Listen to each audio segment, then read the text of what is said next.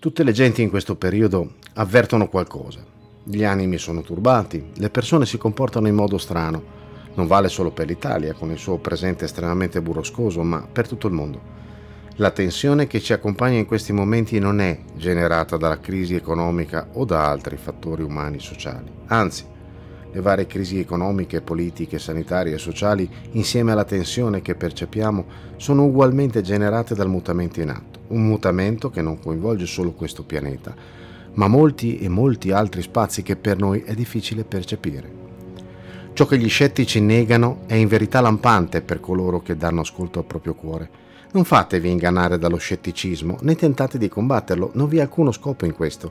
Alcuni eventi avvengono comunque, anche se nessuno crede in essi. Non entrate in conflitto con chi ritiene che queste siano solo fandonie o leggende, già che il momento è realmente intenso.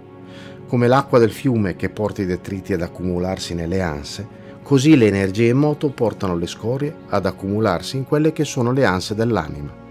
Da qui tutta la difficoltà e l'attrito che ognuno di noi vive al suo interno in questi momenti bui. Tanti avvertono la difficoltà di fare, di concludere, come se mancasse qualcosa in loro, quasi che l'energia fosse venuta loro a mancare. Ed è così, ma solo in parte. Per quanto mi è dato di percepire, si sta avvicinando sempre di più un momento di purificazione al quale occorre non opporsi, perché questo significherebbe solo sprecare le forze ancora in nostro possesso.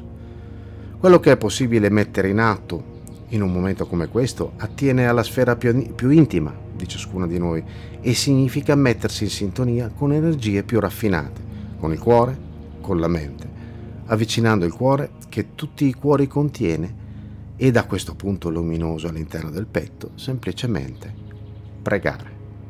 Pregare perché dall'alto discenda una grazia che sollevi le sofferenze di questi anni e che risvegli gli animi soffiti, risolvendo un karma che sempre più si avvicina al suo compimento. Non esistono formule, o meglio ne esistono tantissime. Ogni popolo ha la sua lingua, ogni lingua ha le sue parole. Quello che conta è che i cuori di coloro che sentono questo siano vicini e volti tutti in un'unica direzione e vibrino tutti sulla stessa frequenza. La preghiera viene ascoltata, l'energia in essa contenuta viene ritrasmessa ed utilizzata da quelle forze che a questo sono preposte. La preghiera che viene dal cuore è uguale per tutti, perché i nostri cuori sono già uno. Questo è l'invito che rivolgo a tutti. Om Shanti.